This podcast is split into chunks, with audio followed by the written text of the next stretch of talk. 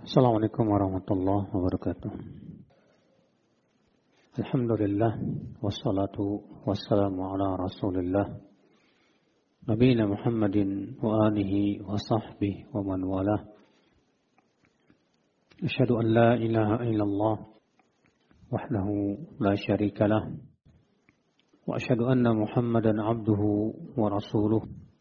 Qala Allah Ta'ala fi kitabihil karim يا أيها الذين آمنوا اتقوا الله حق تقاته ولا تموتن إلا وأنتم مسلمون أما بعد Kita lanjut hadis 1205 Hadis yang dikeluarkan oleh Abu Ya'la Tabrani Ibnu Hibban dari Abu Ayyub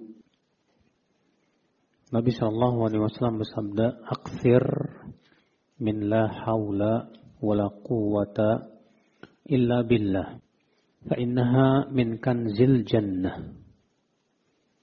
Perbanyaklah mengucapkan la haula wala quwata illa billah. Karena ia termasuk dari harta karunia surga. Di sini menunjukkan saudaraku anjuran untuk sering mengucapkan la haula wala quwata illa billah. Namun tentunya ya, kita bukan hanya sebatas mengucapkan, tapi juga benar-benar memahami maknanya dan mengamalkannya. Karena hakikat daripada ucapan la haula wala quwata illa billah hakikatnya adalah menyerahkan diri kita kepada Allah. Karena ini kalimat tawakal, Pak. La haula artinya apa? Tidak ada daya wala quwata dan tidak ada upaya, tidak ada kekuatan. Illa billah kecuali dengan izin Allah. Ketika kita paham bahwa kita tidak akan bisa melakukan amal ataupun perbuatan ataupun segala sesuatu tanpa ada bantuan dari Allah. Maka ini akan memberikan kepada kita apa Pak? Yang pertama, ya, tawakal. Kita serahkan semuanya kepada Allah, kita sandarkan hati kita kepada Allah Subhanahu wa taala sambil kita berusaha dan meminta. Iya. Oleh karena itulah ucapan la haula wala quwata illa billah kita ucapkan ketika menjawab muadzin yang mengucapkan hayya ala sholat. Mari kepada sholat. Kemudian kita ucapkan la haula wala quwata illa billah. Kenapa ketika dipanggil sholat kita ucapkan la haula wala quwata illa billah? Karena kalau bukan karena bantuan dari Allah kita tidak bisa sholat. Kalau bukan bantuan dari Allah kita tidak bisa khusyuk dalam sholat. Maka kita seakan-akan bertawakal, ya Allah, aku sholat dengan menyerahkan hatiku kepadamu. Ya, dan bahwasanya semuanya bantuan dari engkau. Lalu kita hati kita sandarkan kepada Allah Subhanahu wa taala. Nah, ini hakikat daripada ucapan la haula wala quwata illa billah. Maka ketika kita memahami ini, Pak, maka akan hilang kesombongan dari diri kita. Ya, dan kita tidak akan tertipu oleh banyaknya amal. Kenapa? Karena semua itu adalah bantuan dari Allah. Kekuatan yang Allah berikan kepada kita untuk beramal soleh murni dari Allah. Karunia dari Allah subhanahu wa ta'ala. Maka orang yang paham ini insya Allah tidak akan tertipu dengan banyaknya apa? Amal.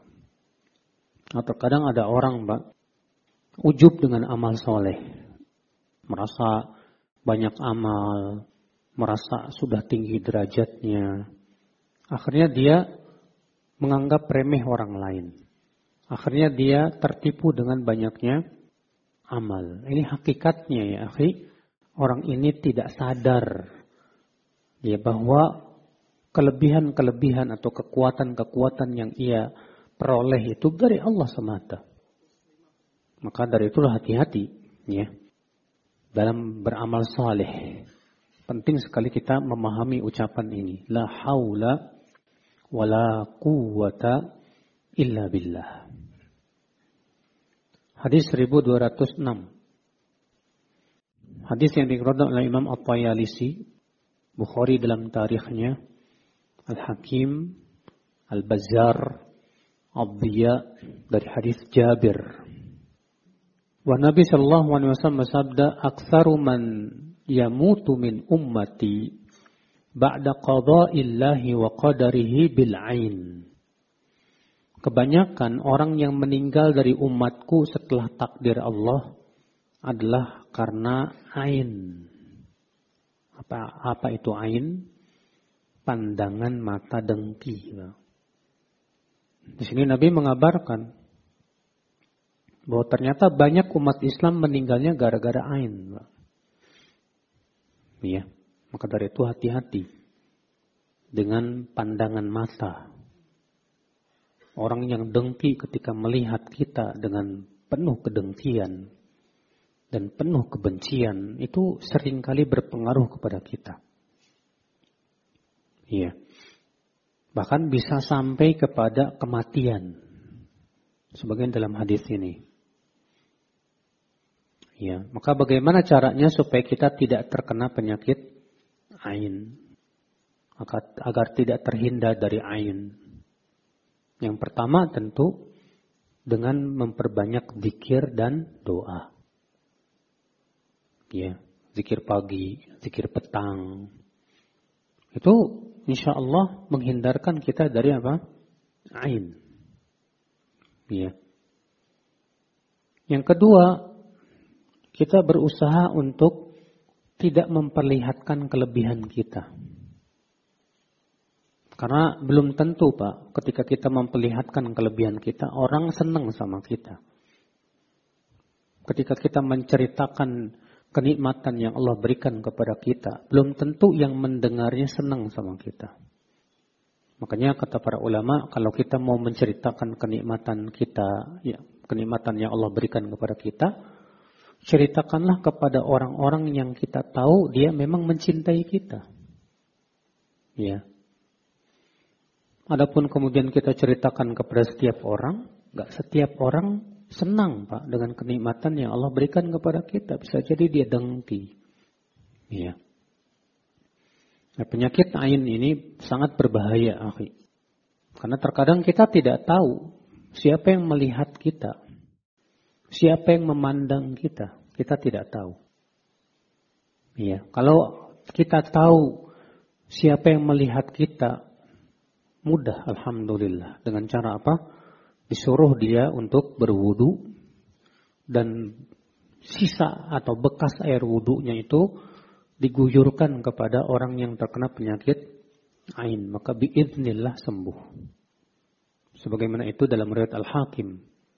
Ya, itu pernah terjadi di zaman Rasulullah sallallahu alaihi wasallam. Dan di antara cara penyembuhan dari penyakit ain yaitu dengan diruqyah. Ini cara penyembuhan orang yang terkena penyakit ain dengan cara apa? Diruqyah. Kata Rasulullah la, la ruqyata illa min ainin au huma. Tidak ada ruqyah kecuali karena terkena penyakit ain atau terkena penyakit panas. Ya, kita ruqyah dengan Al-Fatihah, dengan Qul huwallahu ahad, Qul a'udzu falaq, Qul a'udzu birabbin nas, dengan ayat kursi. Maka insya Allah biiznillah sembuh, biiznillah. Ya. Apa tanda orang yang terkena ain, Mbak? Di antara tandanya, seseorang tiba-tiba sakit tanpa sebab. Ya, tiba-tiba sakit tanpa apa? Sebab. Maka biasanya ini akibat terkena penyakit ain. Ya. Hadis 1207. Rasulullah SAW sabda, "Akthiru as-salata alayya." Fa inna Allah bi malakan inda qabri. Fa idza shalla alayya rajulun min ummati qala li dzalikal malak, "Ya Muhammad, inna fulan ibn fulan shalla alayka as-sa'ah." Perbanyaklah bersalawat kepadaku. Karena sesungguhnya Allah menugaskan malaikat di sisi kuburanku. Apabila seseorang dari umatku bersolawat kepadaku, maka malaikat itu akan berkata kepadaku, Hai Muhammad, sesungguhnya si Fulan bin Fulan bersolawat kepadamu saat ini. Ya. Jadi ada malaikat Pak yang ditugaskan dia malaikat ini berdiri di sisi kuburan Rasulullah Sallallahu Alaihi Wasallam. Setiap kali ada orang yang bersalawat, maka malaikat ini akan berkata kepada Rasulullah, Wahai Muhammad, sesungguhnya Fulan bin Fulan disebut namanya. Iya. Dia sekarang sedang bersalawat kepadamu. Ini subhanallah ya, keistimewaan dan keutamaan apa? Salawat akal Islam.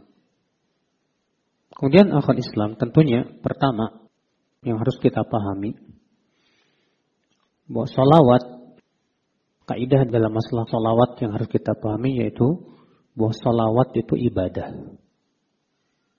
Salawat itu apa? Ibadah. Dan ibadah itu sifatnya apa? Tauqifiyah. Apa itu tauqifiyah?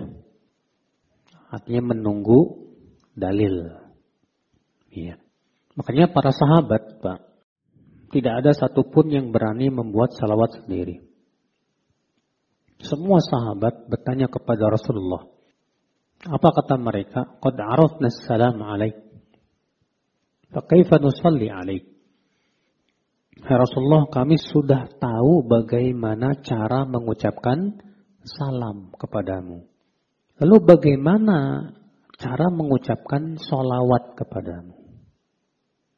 Maka Rasulullah SAW mengajarkan ada beberapa lafaz yang sahih, ya, dari Nabi Shallallahu Alaihi Wasallam di antaranya Allahumma salli ala Muhammadin wa ala ali Muhammadin kama sallaita ala Ibrahim wa ala ali Ibrahim innaka Hamidum Majid.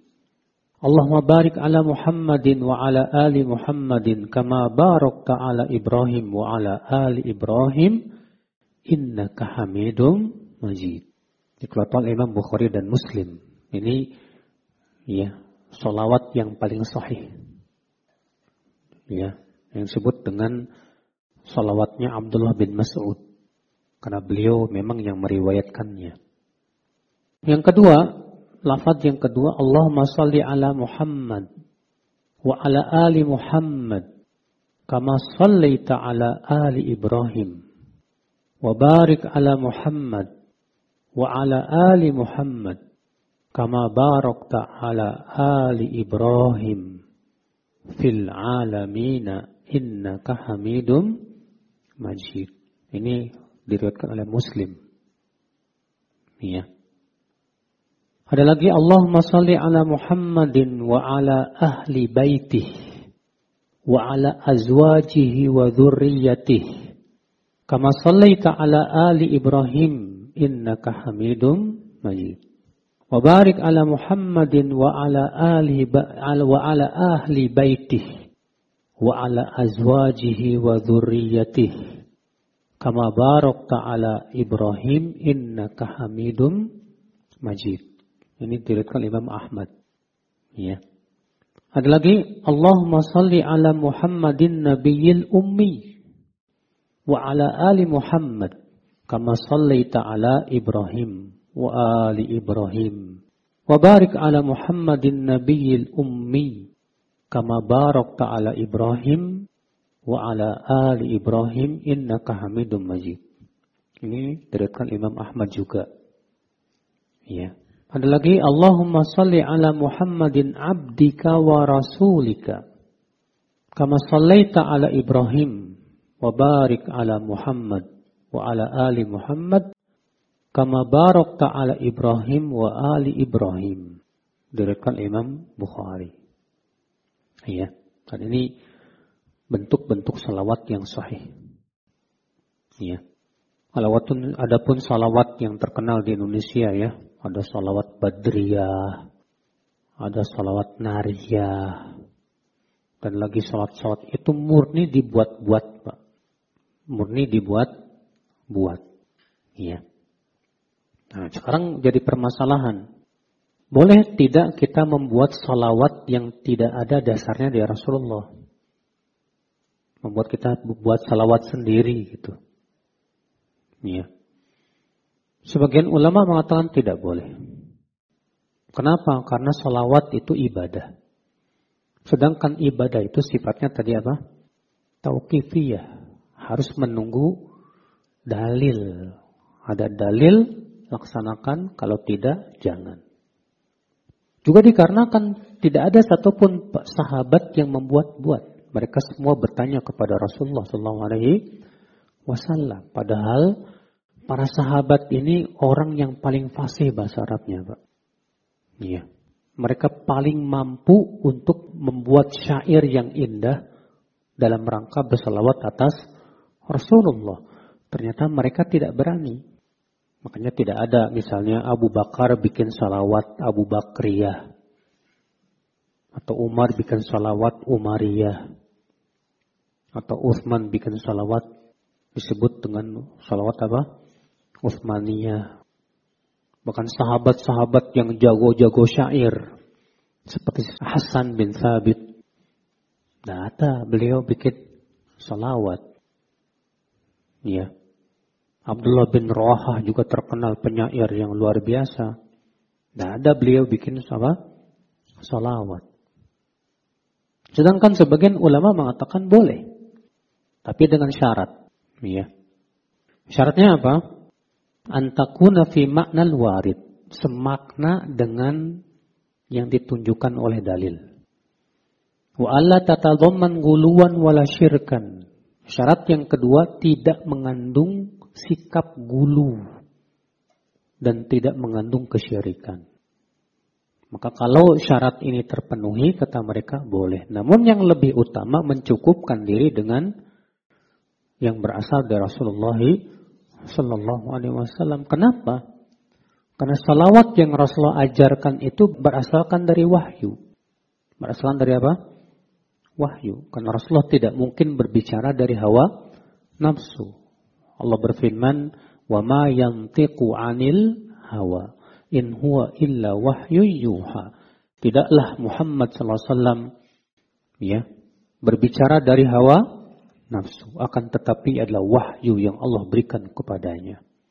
Maka tentu Pak, lafaz wahyu itu jauh lebih baik. Dibandingkan kita bikin sendiri. Ya. Terus bagaimana? Boleh enggak ditambah sayyidina? Salli ala sayyidina Muhammadin wa ala ali sayyidina. Al-Hafidh Ibnu Hajar Al-Asqalani rahimahullah di dalam kitab beliau Fatawa Ya, sebagai sebutkan oleh Syekh Albani juga dalam kitab sifat salat. Ditanya tentang masalah ini, boleh tidak menambah lafaz Sayyidina dalam salawat? Maka beliau mengatakan yang lebih baik tidak. Kenapa? Karena ini tidak pernah diajarkan oleh Nabi. Tidak pula para sahabat, tidak pula para tabi'in. Ya. Tidak pula para ulama setelahnya dari kalangan tabi'ut tabi'in.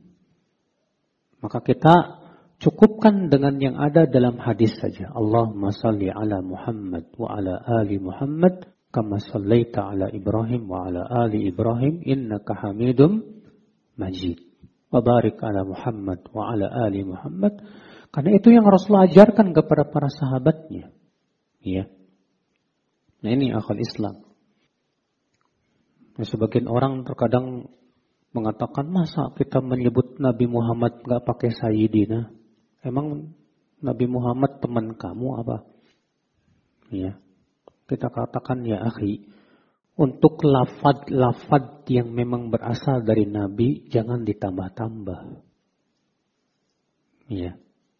Adapun di luar itu kita mau menyebutkan Sayyiduna Muhammad boleh saja.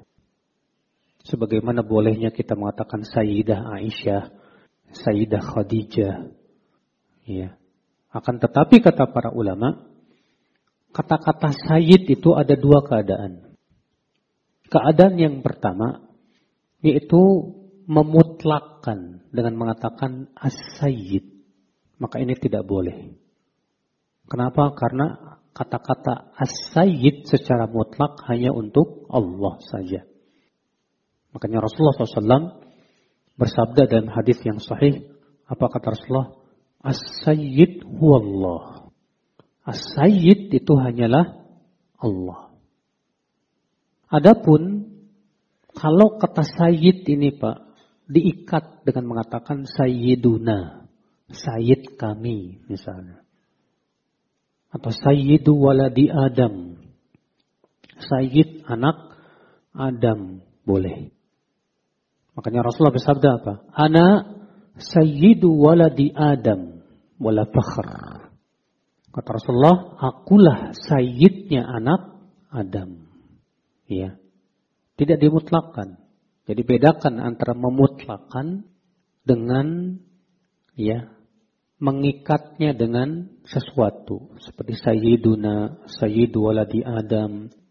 Maka yang pertama itu yang diucapkan dengan cara mutlak as-sayyid dengan alif lam, maka ini tidak boleh. Ini hanya untuk siapa? Allah saja. Sedangkan kalau sayyid itu ya diidofahkan seperti sayyiduna, sayyid waladi Adam, maka ini boleh, tidak boleh, nggak apa-apa. Iya. Allahu alam. Kemudian akun Islam, apa keutamaan membaca sholawat? Banyak akhi. Keutamaan membaca sholawat yang pertama ini hadis yang sedang kita bahas. Bahwa Allah menugaskan seorang malaikat di sisi kuburan Rasulullah Sallallahu Alaihi Wasallam di mana tidak ada seorang pun dari umat Islam yang bersalawat untuk Rasulullah kecuali malaikat itu akan berkata, "Hai Muhammad, sesungguhnya fulan bin fulan sekarang sedang bersalawat kepadamu." Iya. Subhanallah, ini luar biasa. Keutamaan yang kedua apa, Pak?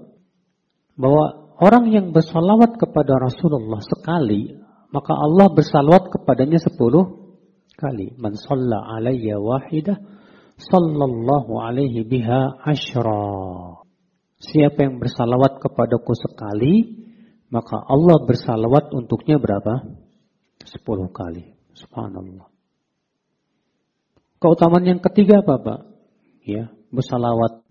Bahwa orang yang banyak bersalawat, maka dosanya diampuni dan kebutuhannya dipenuhi. Ya dosanya diampuni dan kebutuhannya apa? Dipenuhi.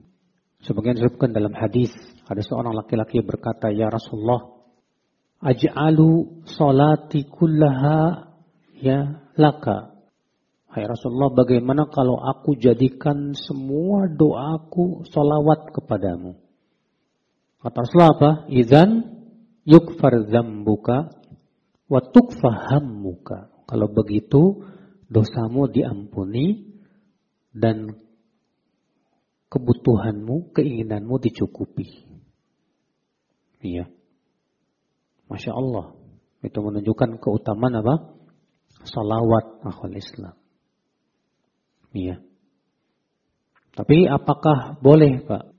Kalau misalnya ada orang berkata, kamu mau mobil, salawatin. Mau rumah, solawatin. Mau apa pun, solawatin aja deh. Kita katakan ini nggak pernah diajarkan oleh Rasulullah. Rasulullah nggak pernah ngajarin sama umatnya begitu, Pak. Ya. Kenapa? Karena solawat itu, Pak, ibadah. Dan jangan sekali-kali mengharapkan dunia dari apa? Ibadah. Jangan. Salawat itu Masya Allah agung. Iya. Maka dari itulah Rasulullah tidak pernah mengajarkan kepada para sahabatnya, kalau kamu pengen unta, solawatin. Nggak ada. Kalau kamu pengen harta, solawatin. Nggak ada Rasulullah mengajarkan seperti itu. Betul memang orang yang banyak bersolawat, Allah akan penuhi keinginannya. Betul, sahih. Ini kalau dia banyak bersalawat. Ya, itu sudah janji dari Allah Subhanahu wa taala. Tapi jangan diniatkan di mana keinginan terbesar kita apa? Dunia, jangan. Iya. Karena dikhawatirkan kita masuk dalam firman Allah dalam surat Hud ayat 15 16. Allah mengatakan mangkana yuridul hayata dunya wa zinataha nuwaffi ilaihim a'malahum fiha wa hum fiha la yabkhasun. Ulaika alladhina laysa lahum fil akhirati illa an-nar. Wa habita ma sana'u fiha wa batilum ma kanu ya'malun. Siapa yang menginginkan kehidupan dunia dan perhiasannya, kami akan berikan apa yang ia inginkan tersebut dari amalannya tanpa dikurangi. Tapi mereka kata Allah di akhirat nanti tidak mendapatkan apa pun kecuali api neraka. Ini yang dikhawatirkan, Mbak. Jadi kita beramal soleh, tapi tujuan terbesar kita apa? Dunia. Akhirnya bukan pahala yang kita dapatkan, yang ada apa? Dosa. Iya. Ikhwatal Islam, azan ya Allah yakum. Dan salawat, akhi, sangat dianjurkan pada waktu-waktu tertentu. Ya, pada umumnya kita diperintahkan banyak-banyak bersolawat tapi ada waktu-waktu yang kita sangat ditekankan. Di antaranya hari Jumat dan malam Jumat. Di antaranya ketika kita mau masuk masjid dan keluar masjid. Nabi menyuruh begitu. Ya. Apabila seseorang masuk masjid, kata Rasulullah hendaklah mengucapkan salawat. Lalu kemudian mengucapkan doa. Allahumma ftahli abwaba rahmatik. Kalau mau keluar juga sama. Ya kita ucapkan Allahumma salli ala Muhammad. Allahumma inni as'aluka min fadlik. Demikian pula bersalawat ketika sebelum membaca doa setelah adzan. Kata Rasulullah, ya, idza sami'tumun nida faqulu misla ma yaqulul muadzin. Kalau kalian mendengar muadzin adzan, ucapkan seperti yang diucapkan oleh muadzin. Thumma sallu alayya. Kemudian bersalawatlah kepadaku. Kemudian baru setelah itu kita ucapkan Allahumma rabba hadhi da'watit tamah wasolatil sampai akhirnya. Jadi sebelum mengucapkan itu kita salawat dulu, Pak. Ya. Demikian pula, salawat sangat ditekankan ketika kita mau berdoa. Rasulullah pernah melihat seorang laki-laki berdoa, tapi enggak memuji Allah dan tidak bersalawat untuk Rasulullah. Apa kata Rasulullah tentang orang ini? Ajilah hada. Ini orang tergesa-gesa. Iya, dipanggil sama Rasulullah. Kata Rasulullah, kalau kamu mau berdoa, ya, puji dulu Allah. Lalu bersolawat atas Rasulullah. Nah itu adabnya, Pak. Ya. Bahkan sebagian ulama mengatakan wasolawat itu rukunnya doa. Dasarnya hadis. Doa seseorang itu tergantung-gantung antar langit dan bumi. Sampai diucapkan apa? Salawat. Ya. Nah ini akal Islam. Taib hadis 1208. Hadis yang dikeluarkan Imam Al-Hakim dan Baihaqi dalam Syu'abul Iman dari Abu Mas'ud Al-Ansari. Rasulullah SAW "Aktsirus salata alayya fi yaumil jumu'ah." Fa innahu laysa yusalli alayya ahadun yaumal jumu'ah illa 'uridat alayya salatuhu. Perbanyaklah bersalawat kepadaku pada hari Jumat. Karena tidak ada seorang pun yang bersalawat kepadaku pada hari Jumat, kecuali akan ditampakkan salawatnya kepadaku. Bagaimana cara ditampakkannya? Tadi sudah disebutkan. Bahwa malaikat akan mengatakan kepada Rasulullah, Ya Muhammad, si fulan sekarang sedang bersolawat. Ya begitu. Hadis ini akhi menunjukkan anjuran untuk memperbanyak salawat di hari Jumat. Dalam riwayat yang lain, ya, aksiru minas salati alayya lailatal jumu'ah wa yaumul jumu'ah. Perbanyaklah bersalawat kepadaku malam Jumat dan hari Jumat. Ya. Kenapa hari Jumat itu dikhususkan oleh Rasulullah untuk banyak salawat? Karena hari Jumat itu adalah sebaik-baiknya hari. Pak. Hari Jumat itu sebaik-baiknya hari. Nabi bersabda apa? Khairu yaumin tala'at alaih syams yaumul jumu'ah. Sebaik-baik hari yang matahari terbit adalah hari Jumat. Nabi juga bersabda, Sayyidul ayyam yaumul jumu'ah. Sayyidnya hari ya adalah hari apa? Jumat. Makanya hari Jumat itu hari yang terbaik secara mutlak. Maka karena hari Jumat itulah hari yang terbaik, maka amalan soleh di hari Jumat pun menjadi besar. Ya, bersolawat. Demikian pula Rasulullah menganjurkan kita untuk segera berangkat ke masjid ya untuk sholat Jumat dan dianjurkan juga amalan-amalan soleh yang lainnya di hari Jumat. Syekhul Islam Ibn Taimiyah Beliau membiasakan sebelum pergi Jumatan, beliau sedekah. Iya. Dengan alasan bahwasanya sedekah di hari Jumat lebih besar pahalanya dibandingkan hari-hari yang lainnya. Makanya Ibnu Qayyim mengatakan bahwa dianjurkan untuk banyak sedekah di hari Jumat. Iya. Di zaman Nabi ada seorang wanita yang khusus membuat makanan untuk orang-orang yang Jumatan. Di mana para sahabat kalau udah Jumatan, mereka datang ke rumah wanita ini, wanita tua ini. Lalu wanita tua ini menghidangkan makanan. Sampai-sampai kata perawi hadis, kami mengharap-harapkan Jumat gara-gara itu. Hadisnya ada dalam Sahih Bukhari.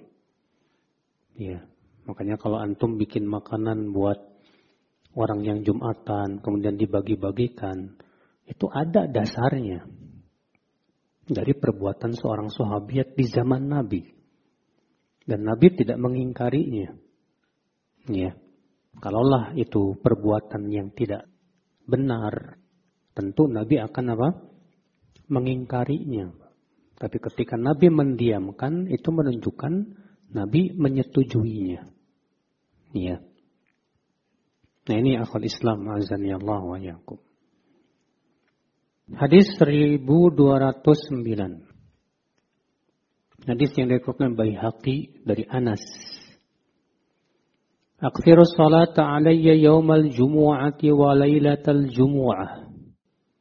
Faman salla alayya salatan sallallahu alaihi ashra. Perbanyaklah bersalawat kepadaku pada hari Jumat dan malam Jumat. Maka siapa yang bersalawat kepadaku sekali, Allah akan bersalawat untuknya sepuluh kali. Apa makna salawat kita untuk Rasulullah? Artinya kata para ulama itu mendoakan. Ya. Maka siapa yang bersalawat kepada Rasulullah satu kali, Allah bersalawat kepada kita sepuluh kali. Apa makna Allah bersalawat kepada hambanya. Kata para ulama yaitu memujinya. Athana'u alaihim. Jadi salawat Allah kepada hambanya artinya apa? Pujian. Dan salawat kita untuk Nabi kita Muhammad SAW artinya apa? Doa. Ya, paham tidak Pak? Ini bedanya. Jadi kalau disebut Allah bersalawat kepada hambanya gimana? Itu artinya tadi sudah kita jelaskan ya, memujinya. Dan ini keutamaan besar, Afi, ya. Keutamaan besar bagi orang yang bersalawat. Bayangkan, sekali salawat Allah bersalawat sepuluh kali. Ini kan keutamaan yang luar biasa. Kalau antum bersalawatnya seratus kali berarti berapa? Ya kali sepuluh aja, seribu. Iya. Dan ini menunjukkan akan rahmat dan kasih sayang Allah, Pak. Satu kali salawat dibalas sama Allah sepuluh kali. Bukankah itu menunjukkan akan rahmat Allah yang luas? Iya. Alhamdulillah. Dan sebagian ulama mengatakan, Pak, salawat itu wajib di beberapa tempat. Yang pertama, ketika mendengar Rasulullah disebutkan. Ketika Rasulullah disebutkan wajib mengucapkan apa? Salawat. Allahumma salli ala Muhammad. Dalilnya hadis. Al-bakhil man tu indah falam yusalli alaih. Orang bakhil, orang kikir itu siapa? Orang yang disebutkan aku di sisinya tapi nggak salawat. Diam. Makanya Pak, kalau anak bilang begini baca. Rasulullah SAW bersabda, Antum diem. Antum bakhil semua ini. Ya. Ketika Anda sebut misalnya Rasulullah SAW sabda, antum ikut. Sallallahu alaihi Tapi nggak usah kencang-kencang. Ya. Kenapa? Karena Nabi sudah mengatakan tadi orang kikir itu yang kalau disebutkan beliau di sisinya tapi nggak bersalawat. Sementara kikir itu boleh nggak, Pak? Hukum kikir boleh nggak? Nggak boleh. Berarti itu menunjukkan bahwa bersalawat ketika disebutkan nama beliau, itu hukumnya apa? Wajib. Yang kedua, bersalawat di dalam tasyahud akhir. Bersalawat di dalam apa? Tasyahud akhir. Maka ini hukumnya wajib. Bahkan sebagian ulama mengatakan rukun. Yang ketiga, bersalawat di rakaat di takbir kedua dari sholat jenazah. Ketika antum sholat jenazah, takbir pertama baca Al-Fatihah. Takbir yang kedua baca salawat. Takbir yang ketiga doa. Takbir yang keempat boleh doa, boleh langsung salam. Ya, dan sebagian ulama mengatakan salawat di sholat jenazah hukumnya sunnah. Ya. Allahu alam. Baik. Kita tutup subhanakallah bihamdik. Asyhadu an la ilaha illa ant. Astaghfiruka wa atubu ilaik. Sallallahu ala nabiyyina Muhammadin. Wa akhiru da'wana alhamdulillahi rabbil alamin.